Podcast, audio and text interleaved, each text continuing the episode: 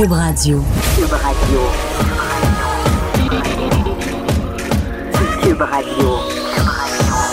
Acteur majeur de la scène politique au Québec. Il analyse la politique et sépare les faits des rumeurs. Trudeau le midi. Bon midi, on est mardi le 19 mars 2019. Mon nom est Jonathan Trudeau. Vous écoutez une émission qui s'appelle Trudeau le midi à Cube Radio. Merci d'être là en ce beau mardi. Euh, je, je sais pas, je pense que c'est la même chose pour les gens de Montréal, mais le, le froid, le fret, là, là, on est plus capable. Ça fera, là.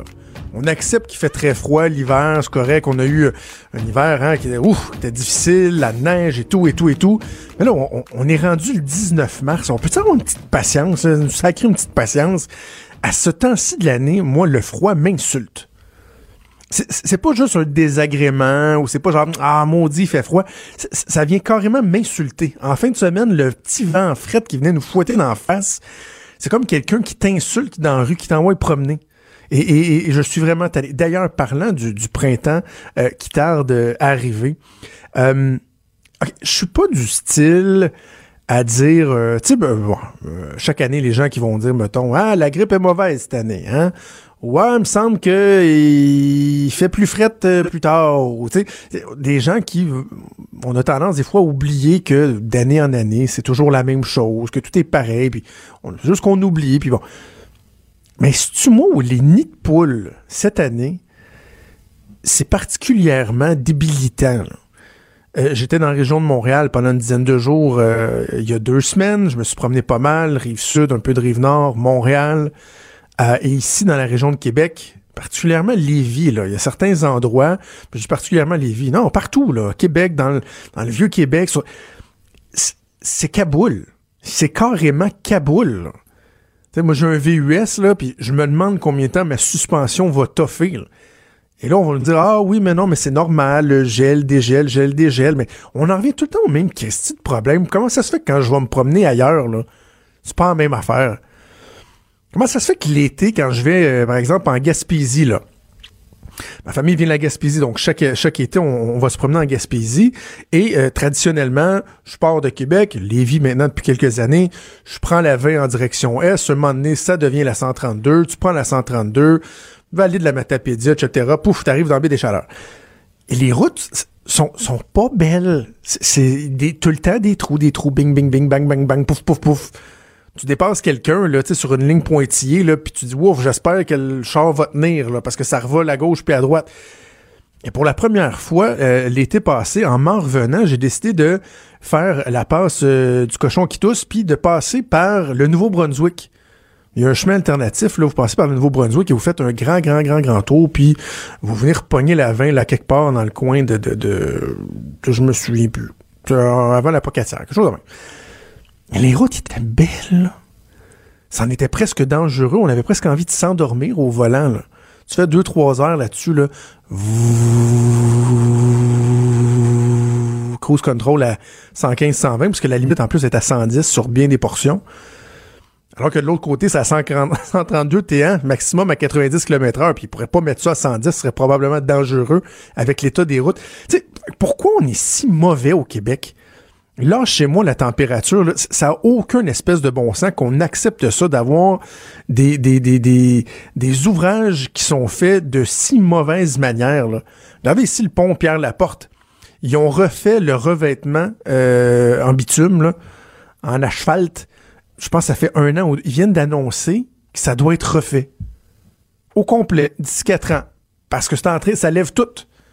C'est comme des, des, des, des, couches, là. Comme si t'enlevais des couches, t'es en train de déballer un cadeau, là, ploup, ploup, ploup, ça lève de partout. C'est gênant. Là, les nids de poules, ça n'a aucun espèce de bon sens. Il y a des secteurs où non seulement c'est désagréable, non seulement c'est pas bon pour la voiture, mais c'est dangereux au niveau de la sécurité parce que, tu sais, lorsque vous conduisez, vous gardez votre champ de vision, là, euh, je sais pas, là, je suis pas un... J'ai l'air de connaître ça, là, mais je vois à peu près, là. Mettons, vous regardez, je sais pas, ouais, 100, 100, 200 mètres en avant, Là, vous avez comme un, bon, une bonne idée, là. Vous avez une vision périphérique, etc. Là, tu regardes 10 mètres en avant de toi, là, parce que tu fais du slalom entre les trous, mais sur un boulevard, on t'est supposé de rouler à 60 km h Ça n'a aucun espèce de bon sens. Bref, Je voulais juste dire qu'il y avait des nids de poules. Finalement, je me suis emporté. Voilà.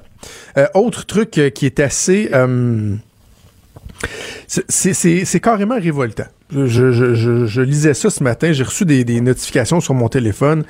Je me disais, ben voyons, ça se peut pas, ça se peut pas. Et ça concerne le cardinal Philippe Barbarin. On va parler un peu de l'Église et de ce bon pape François, le Saint-Père, le Saint-Siège. Tellement de noms. Euh, le cardinal Philippe Barbarin, ça vous, peut ça vous dit peut-être rien. On a parlé de lui au cours des dernières semaines quand même. Lui, le 7 mars dernier, il a été condamné par le tribunal correctionnel de Lyon.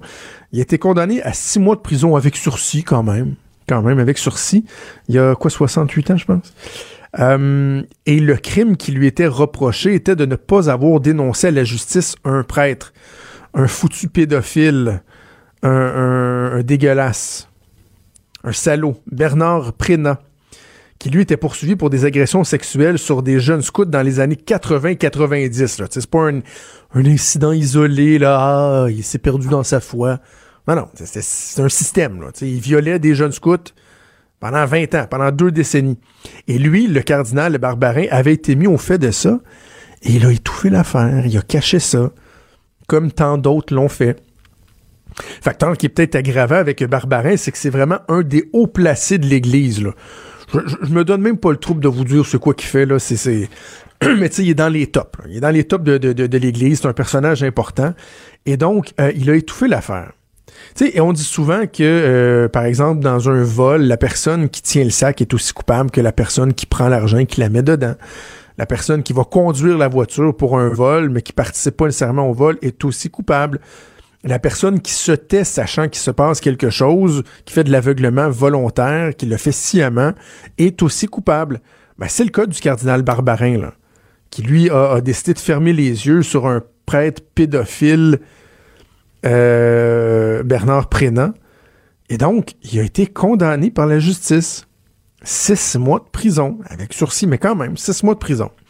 Bon, les avocats du cardinal, ils font appel de la condamnation, mais Jusqu'à preuve du contraire, le bonhomme, je, fais attention dans, dans, dans, les mots que j'utilise, le, bonhomme, il est, euh, il est coupable. La justice l'a reconnu coupable. Et là, euh, lui, bon, il est, il est, en charge de l'archidiocèse de Lyon et euh, je pense de l'Église de France aussi. Encore là, on, on se perdra pas dans les dédales de, ce gouvernement, de ce gouvernement à part là, qui est l'Église. Et euh, étant donné sa condamnation, il a euh, donné euh, sa démission au, euh, au, bon pape François. Il a dit, écoutez, mon père, devant ce que j'ai fait, bon, et je veux pas être une distraction, là, blablabla, bla, bla, je vous remets ma, démission. Et là, il a fait une déclaration ce matin, et je, vous lis l'extrait de ça, c'est un article de Radio-Canada. Lundi, lors d'une rencontre avec le pape François au Vatican, j'ai remis ma mission entre les mains du Saint-Père. Oh, c'est beau, hein? J'ai remis ma mission entre les mains du Saint-Père. Donc, il a, annoncé sa démission. Euh, et là, il dit, en invoquant la présomption d'innocence, il n'a pas voulu accepter cette démission. Imaginez, là. Imaginez. Euh, le cardinal Barbarin va voir le pape François. Et là, il lui dit, bon, j'ai été reconnu coupable. On s'entend, euh, pape, ça ça regarde mal. Là. Ça paraît drôle. Euh, je veux pas être une distraction. Là, comme les politiciens qui démissionnent pour ne pas être une distraction pour leur parti politique. Et disons que même si moi je pense que j'ai rien à me reprocher, parce que hein, fallait bien que je le, je le protège, le, bon prêtre pédophile, je, je vais quand même, je vais quitter. Et là, le prêtre lui dit non, non, non, tu bénéficies de la présomption d'innocence. Pardon? Pardon, mais quelle présomption d'innocence? Le gars a été reconnu coupable par une cour de justice d'avoir fermé les yeux, d'avoir étouffé des affaires d'agression sexuelle sur de jeunes scouts.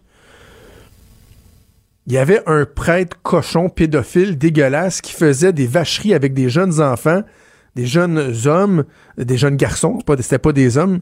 Et euh, lui, il a fermé les yeux là-dessus. Et il y a une cour, il y a un juge, il y a eu euh, euh une défense, il y a eu des plaidoiries. Et il y a une cour qui l'a reconnu coupable, coupable de six mois de prison avec sursis.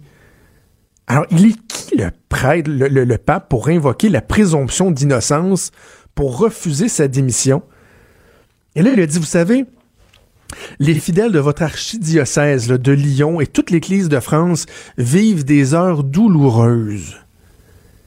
Et on veut pas en plus les déstabiliser en vous enlevant de votre poste. Qu'est-ce qu'il ferait, là? Hein? Mais qu'est-ce que ces bonnes personnes feraient si Cardinal Barbarin n'était plus là, entre autres, pour étouffer des scandales de pédophilie? Ces gens-là seraient complètement perdus, de véritables petites brebis égarées, ne sachant plus vers quel sein se vouer. C'est donc bien épouvantable. Alors le pape, lui, de toute son autorité là, qui, lui est qui, lui, euh, euh, qui lui est donnée par une gang de gars en robe là, au conclave avec la petite fumée blanche, petite fumée noire, là, avec toute cette autorité-là, lui se permet de dire Mon bon fils, non, vous bénéficiez de la présomption d'innocence.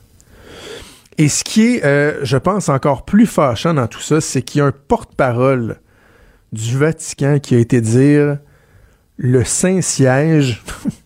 quelle, euh, quelle, blague. Le Saint-Siège, donc le pape, tient à redire sa proximité avec les victimes d'abus. Excusez, là, mais va donc chez Liaum.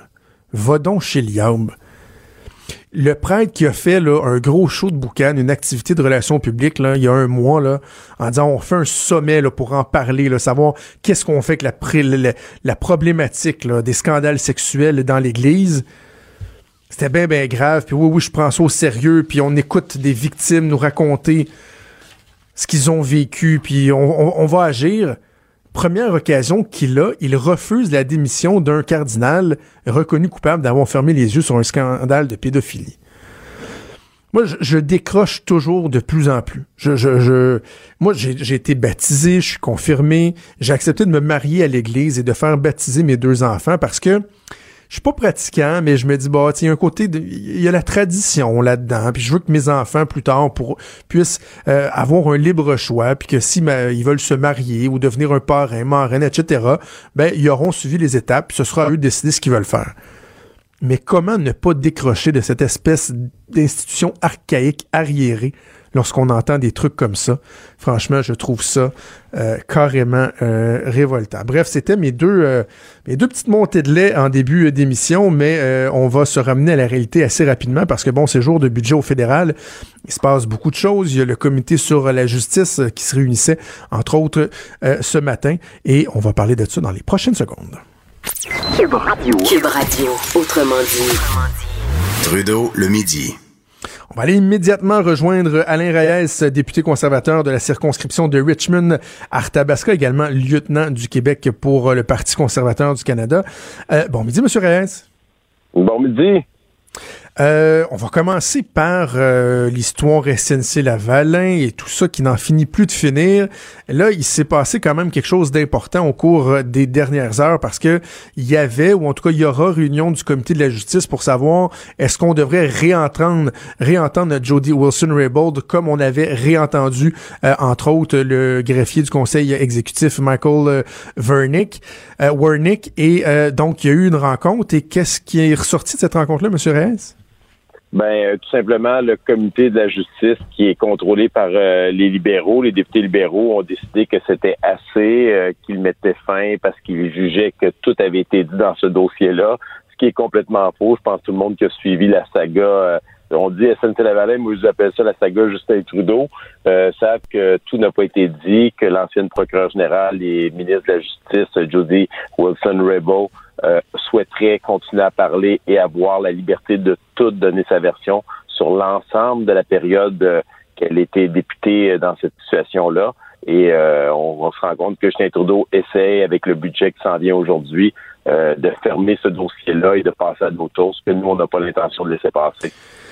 Parce que parmi les questions qui auraient été euh, très pertinentes posées à Jody Wilson-Raybould, il y a tout ce qui entoure le pourquoi du comment. Là. Tu sais, la fameuse question à savoir ben, pourquoi il n'y a pas eu d'accord de réparation? Lors de son premier passage, euh, seul ne pouvait pas l'aborder à cause qu'il y avait un appel devant la Cour. Hein, SNC-Lavalin qui faisait appel de la décision de ne pas se voir offrir d'accord de réparation.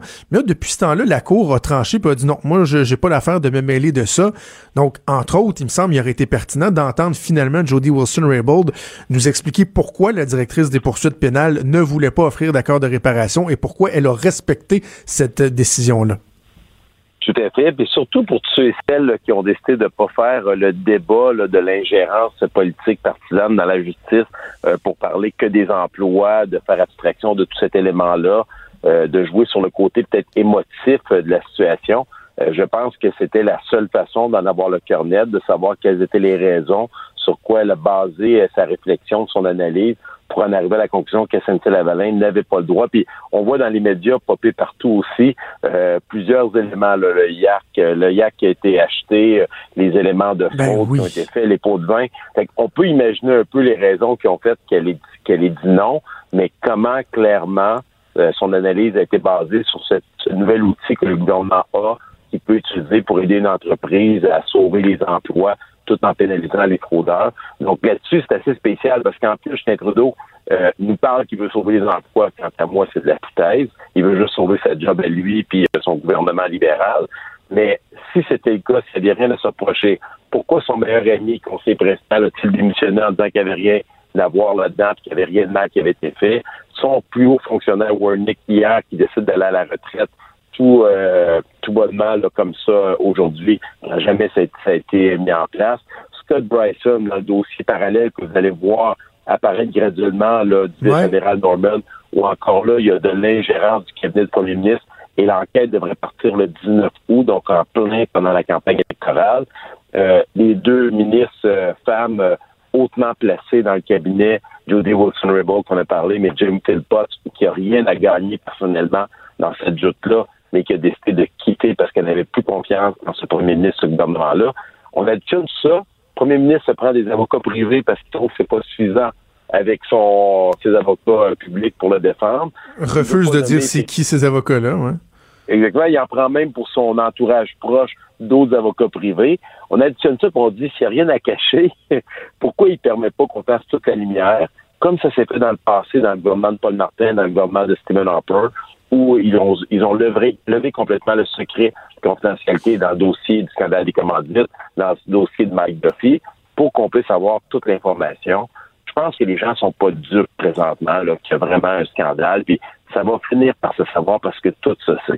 Il y a, un élément qui est, particulièrement agaçant, c'est que lorsque euh, Justin Trudeau a fait sa fameuse déclaration un peu vide, il y a une dizaine de jours, on a l'impression que lui, euh, et, là, je, ça me prendrait le transcript pour pouvoir le citer particulièrement, mais on a l'impression que lui, c'est quand même offert une plus grande liberté, là, jusque où lui pouvait aller à des, endroits où Jody Wilson-Raybould, par exemple, ne pouvait pas aller sur le commun du pourquoi, le remaniement, etc. Euh, et, donc, il y a cette espèce de deux poids, deux mesures, là aussi, apparent. C'est même, je dirais plus que ça, c'est malhonnête de sa part, et j'arrive même pas à concevoir que ses stratèges autour de lui les laissaient faire ça. Donc, lui donne sa version sur tous les éléments. Euh, son conseiller principal fait la même chose.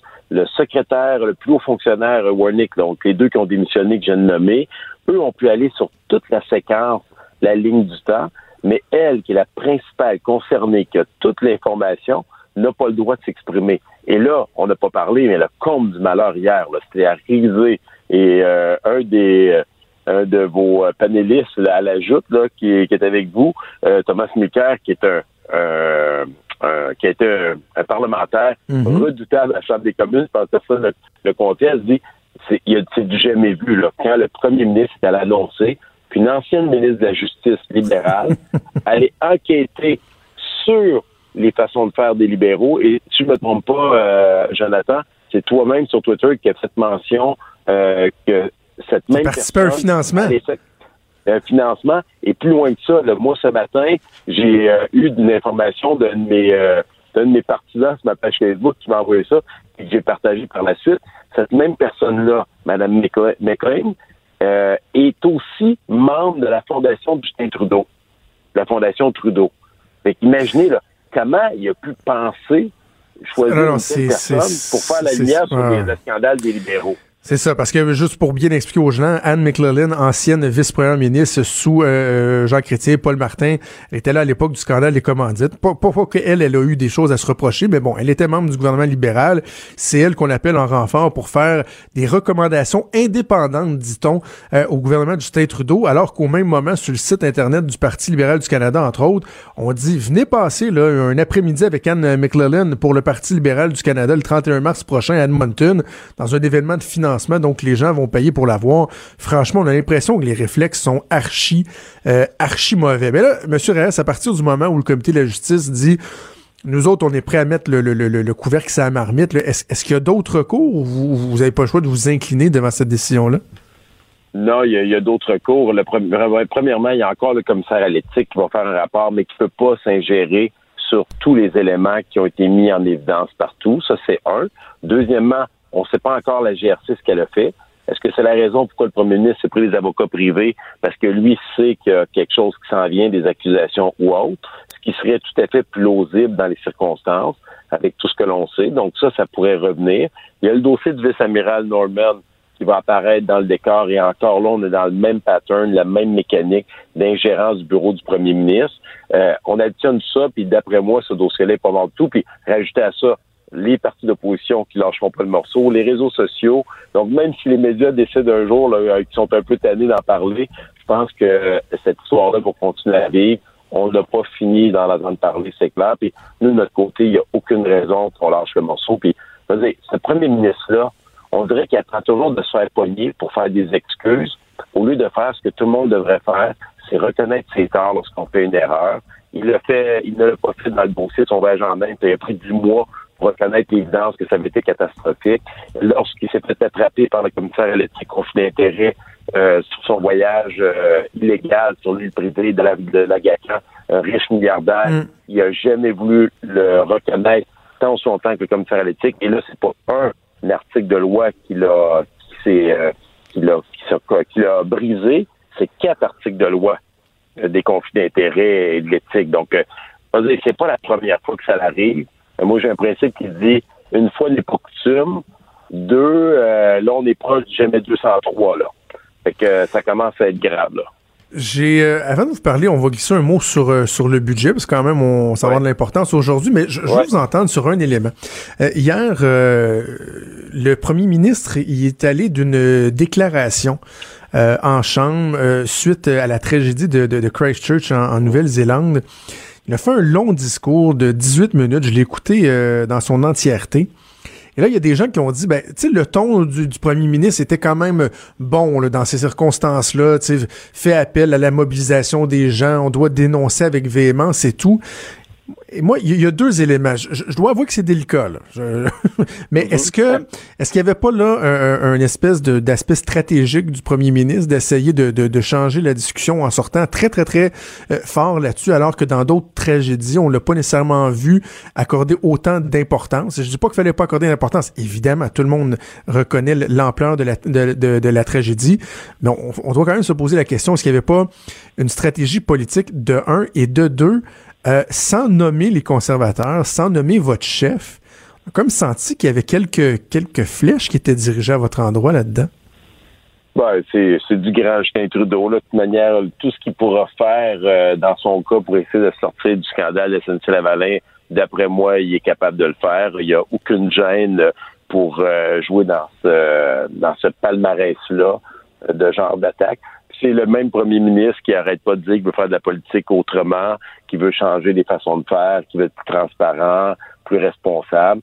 Fait que moi, j'ai envie de lui dire, euh, s'il veut être honnête, puis il veut être, euh, transparent vers les gens, qu'il fait des accusations qui nomment les personnes les gens mais, mais, vous répondez quoi aux gens qui disent mais vous répondez quoi aux gens qui disent euh, à l'endroit d'Andrew Scheer un peu comme certains le font avec Donald Trump ah tu sais ils dénoncent euh, les, les, les, les, les, incidents les tragédies mais pas assez les groupes haineux les groupes d'extrême droite et tout ça. Certains disent ah c'est parce que justement ils recherchent le vote de ces gens-là. C'est quand même des accusations qui sont qui sont graves là ben, sont graves. Puis euh, je pense que c'est mon opinion, c'est du n'importe quoi ce que dit Justin Trudeau. J'y mets au défi de trouver des citations de mon chef qui peut laisser sous-entendre ces choses-là. Il n'y a personne. Au contraire, il s'est même dissocié euh, lorsqu'il y a eu certaines situations malheureuses dans le passé. Donc, hmm. euh, je pense que c'est c'est des attaques gratuites partisanes. Puis je suis même pas surpris, honnêtement, de voir Justin Trudeau faire ça. Pour moi, c'est comme la continuité de sa façon, d'essayer de penser pour le vertueux, qui a la réponse à tout. Puis quand on pense pas comme lui, ben on est les méchants nous autres. C'est c'est plate à dire, mais c'est vraiment le sentiment que j'ai avec Justin Trudeau. Euh, c'est, il est très vertueux, tout est beau, tout est bon. Euh, les gens l'appellent, l'appellent la licorne, là, les voix ensoleillées qui nous a sorti euh, à quelques reprises. Euh, c'est Sunnyways. Fait que moi, honnêtement, là, je suis rendu que je souris quand je, t'ai trouvé bon député parce que moi, j'étais pas en chambre hier et j'ai pas écouté pendant les 18 minutes. J'ai décroché. C'est bon travail. C'est bon travail. Monsieur Reyes, avant de vous laisser un mot sur sur le budget, bon budget, dernier budget euh, Morneau qui va être présenté à 16h cet après-midi. Euh, vous vous attendez à quoi? Avez-vous des demandes particulières?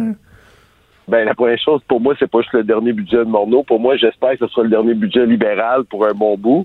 Et euh, le, nous, une chose est claire, on va regarder l'état du déficit parce que là, clairement, on va voir la promesse du gouvernement qui avait dit qu'on tournerait l'équilibre budgétaire qui va être brisée officiellement aujourd'hui. Ce que l'on souhaite, nous, de notre côté, c'est que les citoyens et citoyennes aient plus d'oxygène parce que les dernières statistiques que nous avons, c'est 80% des familles canadiennes payent plus de taxes et d'impôts aujourd'hui qu'il y a trois ans et demi. Donc, on doit soulager les gens.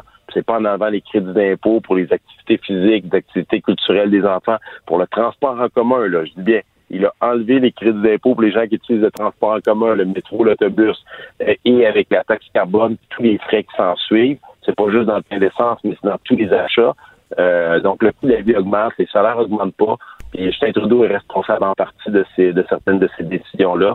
on s'attend qu'il donne de l'oxygène à la population. Donc, on va suivre ça avec euh, beaucoup d'attention, euh, le budget jusqu'à la fin de la journée. On va suivre ça ainsi que les réactions euh, des différents partis d'opposition. Alain Reyes, c'est toujours un plaisir. Merci de nous avoir parlé ce midi. Bonne journée. Merci Alain Reyes, qui est député conservateur de la circonscription de Richmond-Arthabasca, également lieutenant du Québec pour Andrew Scheer, sur la question de, la posture du premier ministre sur euh, les événements de Christchurch. Euh, c'est intéressant, c'est intéressant. Et bon, là, je lui ai parlé sur les, espèces de flèches dirigées au, Parti conservateur. De façon générale, le discours du premier ministre, euh, il est, je le trouve intéressant dans le sens que ça soulève des questions. Trudeau, le midi. Joignez-vous à la discussion. Appelez ou textez. 187 Cube Radio. 1877 827 2346. Claude Villeneuve est chroniqueur politique au Journal de Montréal, Journal de Québec. Bon midi, Claude. Salut, Jonathan. Je veux revenir sur ce dont je discutais avec Alain Reyes. On va parler de la situation générale du gouvernement Trudeau, mais commençons par cet aspect précis. Là. Pour les gens qui n'ont pas eu l'occasion de l'entendre hier, Justin Trudeau, suite à la période de questions, il est allé d'une longue déclaration, un discours en fait de 18 minutes sur euh, la tragédie de Christchurch, euh, comment ça devait être interpellé et tout et tout. Et euh, première, première question là-dessus, est-ce que tu as eu l'impression qu'on assistait un peu à, une espèce d'instrumentalisation d'une tragédie pour essayer de, de s'élever, de passer à autre chose, de monter la grandeur d'un premier ministre, malgré les bonnes intentions. on s'entend que Justin Trudeau c'était senti, mais l'enfance qu'on y a mis, tu moi j'ai eu un malaise un peu. Oui, je, je suis assez d'accord avec toi, euh, tout en étant, bon, sur le fond, assez d'accord avec euh, le discours qui a été prononcé hier. C'est juste qu'il faut le placer dans son contexte. On revient d'un congé parlementaire. On le sait, il y a eu une relâche. Avant de se quitter, ben, Justin Trudeau était dans la tourmente autour de l'affaire SNC-Lavalin. Puis là, on revient, puis on veut passer à autre chose. C'est évident. On l'a vu hier, le secrétaire général du conseil, le greffier du conseil privé a démissionné, M. Vernick. On a annoncé la nomination de Mme Anne McLennan pour évaluer la séparation du rôle de procureur général ministre de la Justice. Euh, aujourd'hui, c'est le budget. On a aussi mis fin aux travaux du comité sur la justice qui porte là-dessus. Il y a une volonté de marquer une cassure avec le narratif qui est installé. Et je, ben, je peux pas faire autrement que penser que cette grosse déclaration là, qui est comme un peu une pratique exceptionnelle là, mmh. dans, dans, la vie parlementaire, on fait on fait pas toujours des grandes déclarations comme ça chaque fois qu'il arrive un événement ça vise justement à changer ce narratif-là, à ramener le Trudeau des sunny ways, de, de l'inclusivité, puis de, de, de, de, de l'ouverture, puis de, du multiculturalisme et tout ça. On essaye de le ramener sur euh, sur ce dans quoi il est bon, parce que dans la gestion de crise, on le sait, il est pas bon. On va, on va en parler plus tard. Euh, mais c'est impossible. En tout cas, moi, je trouve ça dérangeant à mon avis, c'est une, tentative d'instrumentalisation de la tragédie. Et, je, veux t'entendre sur euh, un peu sur le fond de la chose, parce que j'aime ça quand tu écris, quand tu parles d'identité. Des fois, tu amènes un, autre angle que je trouve bien intéressant. Et Justin Trudeau, hier, dans le fond, il a dit essentiellement on doit dénoncer avec beaucoup plus de vigueur, de véhémence, les dérives euh, d'extrême droite, par exemple, la haine, envers les religions. Bon, particulièrement, on parle souvent de la communauté musulmane qui est visée, mais toutes les religions. Mais en même temps, on a, est-ce que, est-ce que le fait de, de, de, ne pas écouter les gens qui, des fois, vont avoir des craintes, qui vont être légitimes, la peur de l'autre, la différence et tout ça, et qu'au lieu de faire de la pédagogie, euh, de, de, de, parler de, de ça, d'avoir une discussion euh, sensée, sur un bon ton, qu'on a le réflexe, Philippe Couillard faisait la même chose, tout de suite de dire que c'est épouvantable, n'importe qui qui pense euh, différemment que les valeurs de multiculturalisme qu'eux veulent, veulent amener, que c'est du racisme, que c'est de l'intolérance, alors que des fois je me dis, ben, est-ce que justement le fait qu'on n'écoute pas ces gens-là, à la base, ça vient pas comme gonfler ces sentiments-là, ça vient pas les rendre accessibles, alléchants pour justement les groupes d'extrême droite, pour gonfler leurs troupes? Tu, comprends ce que je veux dire? Oui, puis écoute, une réflexion que je me faisais hier. Euh, ce qui est le plus tragique avec tous les crimes haineux, c'est que les gens qui les posent réussissent très bien leur principal objectif qui est de nous diviser. Mm. Parce que d'une part, tu vas avoir l'extrême droite. Euh, justement, il y, y, a une complaisance envers ça. Moi, je pense que c'est vrai que Donald Trump, par exemple, aux États-Unis, est complaisant vers l'extrême droite. On voit le, nombre de crimes haineux, euh, d'attentats commis par des gens qui viennent de la, de la far right, la, la, droite éloignée, augmente à chaque année aux États-Unis, puis il y a un problème. C'est factuel. C'est ça, il faut en parler mais il y a une tentative de récupération odieuse, justement, pour tous les gens qui ont un agenda qui est plus euh, en faveur de l'augmentation de l'immigration, qui est plus, bon, de, eux, ils aiment bien se dire dans l'inclusivité. Ils, ils, aiment beaucoup traiter les gens plus frileux par rapport à l'immigration identitaire, alors qu'eux sont très identitaires, ils sont très axés dans l'exacerbation des identités individuelles.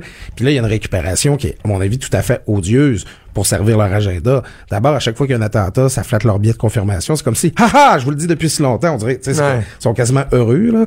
Tu sais, je, je, comprends qu'il y a personne qui est heureux que des gens meurent, mais il y a des gens que ça, ça sert leur agenda puis ils s'en cachent pas. Là, on voit présentement, là, à chaque fois que ça arrive, là, on se met à chercher des coupables, c'est tel média, tel chroniqueur, tel tout ça.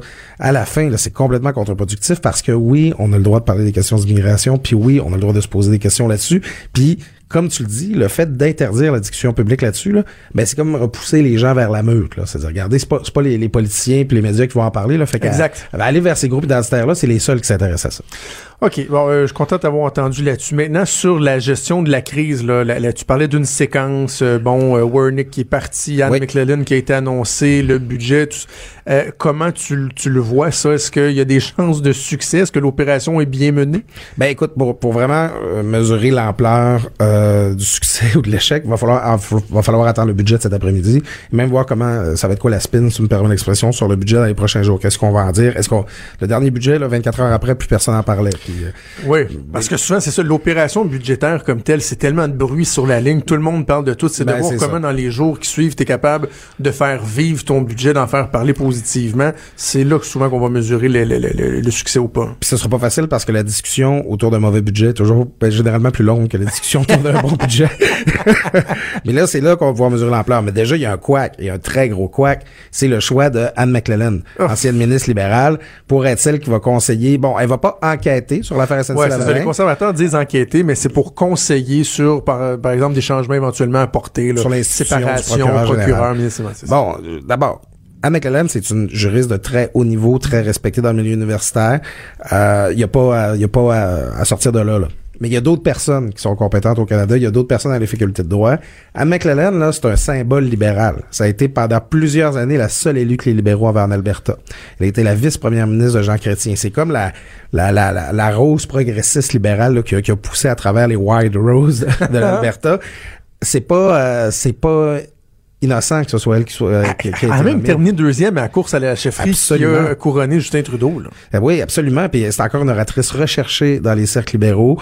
Euh, c'est, c'est un peu comme, tu sais, les, les libéraux qui nommeraient, euh, je sais pas, moi, quelqu'un comme Jacques Dupuis, là, pour les, les, les, les conseiller là-dessus, ou, euh, c'est quelqu'un qui est important dans leur identité, Ouais, ouais. dans leur passé, tu sais. Fait que c'est évident, là, que les oppositions vont se garrocher là-dessus. C'est évident que ça, ça fait une pogne pour dire que, bon, ben, c'est ça, ça va être une libérale qui va nommer, euh, qui va conseiller les libéraux. C'est d'autant plus mauvais que, en même temps, on a annoncé que la personne qui allait remplacer euh, Michael Vernick vient des cercles conservateurs. Donc, j'imagine qu'on a calculé que l'un viendrait annuler l'autre.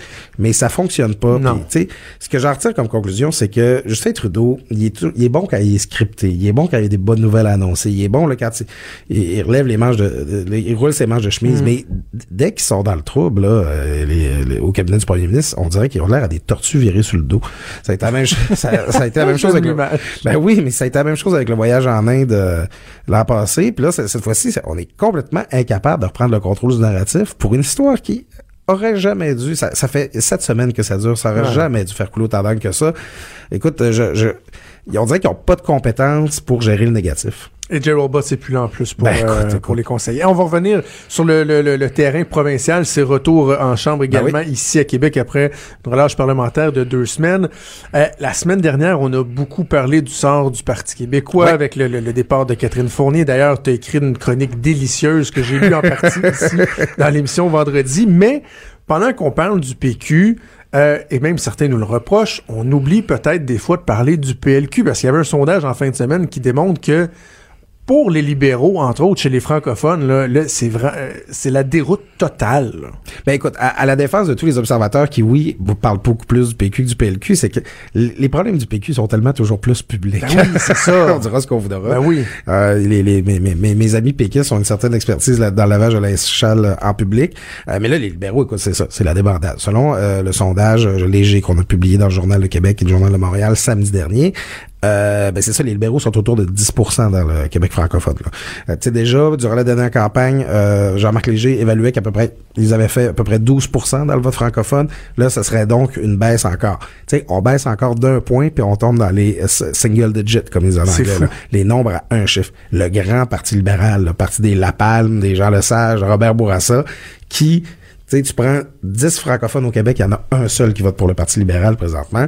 Ça veut dire que en dehors de Montréal, le Parti libéral est une force politique moins significative que Québec solidaire et le Parti québécois. Hey. Là, c'est pas banal. Euh, écoute, je n'importe quel parti politique avisé s'inquiéterait de ce problème-là, puis on voudrait développer un discours, voire même aller chercher un chef qui va venir de- du Québec, de ce Québec profond que le Parti libéral n'est plus capable de rejoindre, mais tout ce qu'on voit qui s'en vient, euh, les, les, les noms qu'on évoque pour la direction du Parti libéral, André Fortin, Dominique Anglade, euh, Marois Risky, ben ils, ils font tous plus penser à ce Parti libéral urbain, Absolument. euh, à- à- à- proche des milieux anglophones, euh, proche du vote non francophone.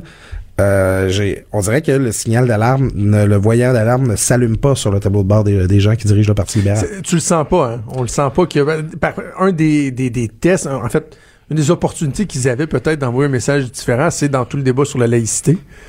Où, bon, il y a eu question, il y a eu débat au caucus. Moi, je sais qu'il y a certains députés Ouais. qui disaient, Hey, là-dessus, là, il y aurait peut-être opportunité, occasion d'envoyer un, un- un message euh, à l'électorat, mais finalement, l'idéologie a eu le dessus sur le marketing politique, faisant en sorte qu'ils ont dit non, non, non, on touche pas à ça. Mais là, ils réussissent pas à se, à reconnecter avec les, les, les Franco euh, en restant têtus sur ces questions-là. là. Mais c'est parce que l'idéologie, tu sais, ils disent, ah, c'est l'identité libérale, la défense des droits individuels. Euh, Robert Bourassa a toujours bien déjà utilisé la clause euh, dérogatoire pour maintenir des dispositions de la loi 101. Hein.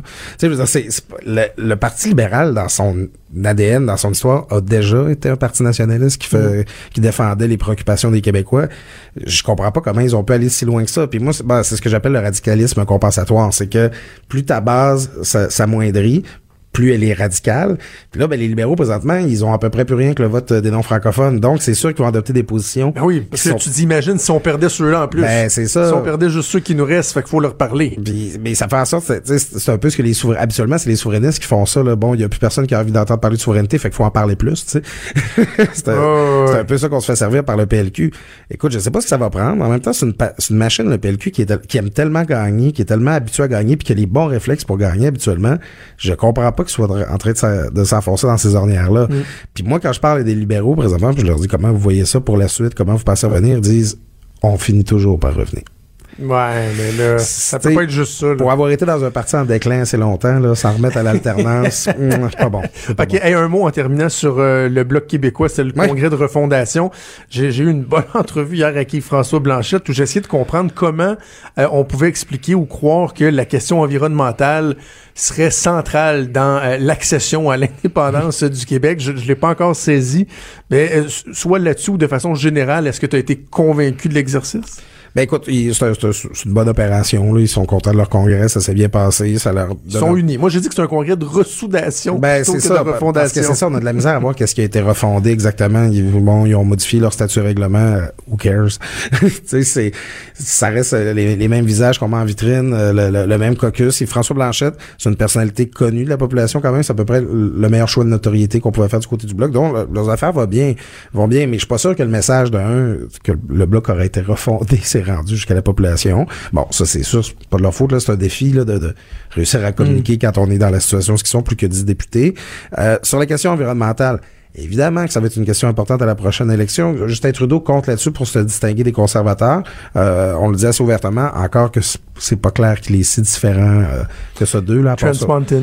Ben c'est ça, tu sais à part sur le message sur les pratiques du gouvernement, mais maintenant pour l'indépendance, moi en fait moi qui suis indépendantiste, j'ai toujours trouvé que c'était un des pires arguments pour l'indépendance parce que si le, Québec, Bon? ben, si le Québec peut avoir un impact sur le bilan carbone mondial, Ben, c'est ça. C'est beaucoup plus en restant au Canada puis en faisant la guerre à l'Alberta Merci, euh, merci. J'essayais de dire, moi, avec François Blanchette, que, tu sais, de, de rappeler, ben, c'est un homme intelligent, là, mais tu sais, de rappeler que les frontières, c'est un concept théorique qu'on a inventé. ça, qu'à la base, là, y a, quand tu pollues, ça s'en va, c'est comme des vases communicants, là. Tu pollues partout. Fait que, le Québec dise, non, non, on va être seul puis ça va être mieux. Non, non. Au contraire, si tu peux aider le Québec, le Canada, à avoir une influence accrue dans, dans le Canada pour diminuer l'empreinte du pays au complet, pas mal plus efficace que de le faire juste seul chez nous dans notre cour. Ben oui, puis c'est ah, mais on va avoir accès aux grandes tables internationales. Euh, ouais, mais on a des, on est déjà à la table d'un des plus grands pays pollueurs au monde présentement, là, par, par capita. Euh, on devrait peut-être plus essayer de peser là-dessus. Je demeure indépendantiste, mais je, je, je pense pas que l'environnement est un, un, un, un- un argument si important que ça pour faire la promotion de, de l'idée. En tout cas, Je, je fais exprès pour laisser un silence là-dessus, juste, que les gens euh, digèrent, euh, absorbent ce que tu viens de dire, Claude. Hey, ça va pas bien, Jonathan. Je parle de mes angoisses d'indépendantistes aux gens, ça fait deux semaines. Oh mon dieu. Il y a plus personne qui va vouloir me parler dans ma On gueule. ira prendre un café. Avec Claude Villeneuve, on peut te lire régulièrement dans le Journal de Montréal, le Journal de Québec. Toujours un plaisir. On se reparle la semaine prochaine. Trudeau le midi. Pour nous rejoindre en studio, Studio à commercial cube.radio. Appelez ou textez 187 Cube Radio. 1877 827 2346. Hier, c'était le retour dans l'espace public, si on veut, du maire de Québec, Régis Labombe, suite à l'annonce de son cancer de la prostate. Une longue conférence de presse euh, qu'il a donnée, entre autres, répondu aux questions euh, touchant sa maladie. On va en parler avec Karine Gagnon, qui est chroniqueuse aux affaires municipales pour le Journal de Québec. Bon midi, Karine. Bon midi.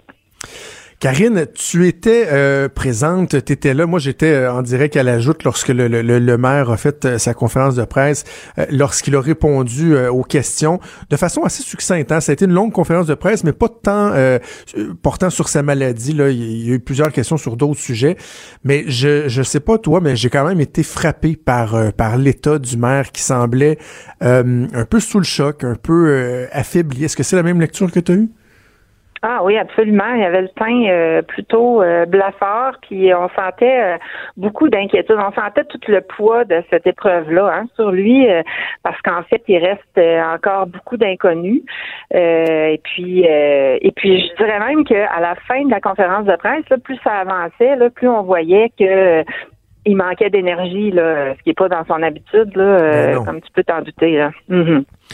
Ouais, des fois, il manque de patience à la fin d'une conférence de presse, mais de ah manquer, oui, mais mais de manquer d'énergie. vraiment plus, euh, oui, ça, c'était vraiment qu'on sentait qu'il manquait de gaz en bon français. Puis en plus, c'était une grosse journée parce qu'il y avait le- la séance du conseil municipal qui suivait. Alors, euh, ça sera pas évident hein, de, de réduire euh, l'agenda. On le voit cette semaine. C'est certain que c'est particulier. Il y a deux budgets, mais quand même, euh, il nous a habitués à être un peu partout tout le temps puis à réagir sur tous les fronts. Alors, ce sera euh, un important défi pour son équipe, disons. Parce qu'essentiellement, ce qu'on ce qu'on a retenu, ou en tout cas ce qu'on a appris hier, c'est que euh, ça semble, et euh, j'emploie le terme que, que, que, lui a employé, plus vilain euh, que ce qu'il ne l'aurait souhaité. Donc, on n'a pas nécessairement de détails, mais on comprend que le combat risque risque quand même d'être ardu. Là. C'est ça. Ce qu'on nous dit, c'est qu'il l'a appris en septembre, euh, qu'il y avait quelque chose qui fonctionnait pas. Il y a eu des tests. Euh, puis là, bien, il reste à établir euh, l'avancement de la maladie et même le laisser entendre qu'on allait vérifier si ça ne pouvait pas s'être étendu à d'autres organes. Alors, euh, ça augure rien de bon, mais en même temps, il disait, ben, je parle à travers mon chapeau, il faut encore avoir des résultats.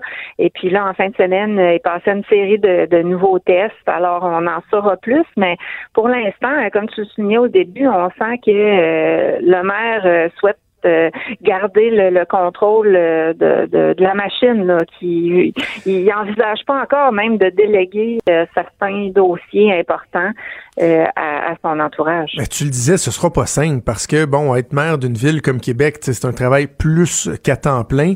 Et là, bon, le maire Labon me disait, euh, bon, il existe le téléphone, je suis capable de parler même quand je suis alité et tout et tout. Mais c'est très, très, très demandant. Donc, on se demande quand même, euh, malgré toute sa détermination, son, même son entêtement, je le dis de façon positive, là, parfois, on se demande comment il va arriver à continuer à, à, à gérer la ville lui-même. Là.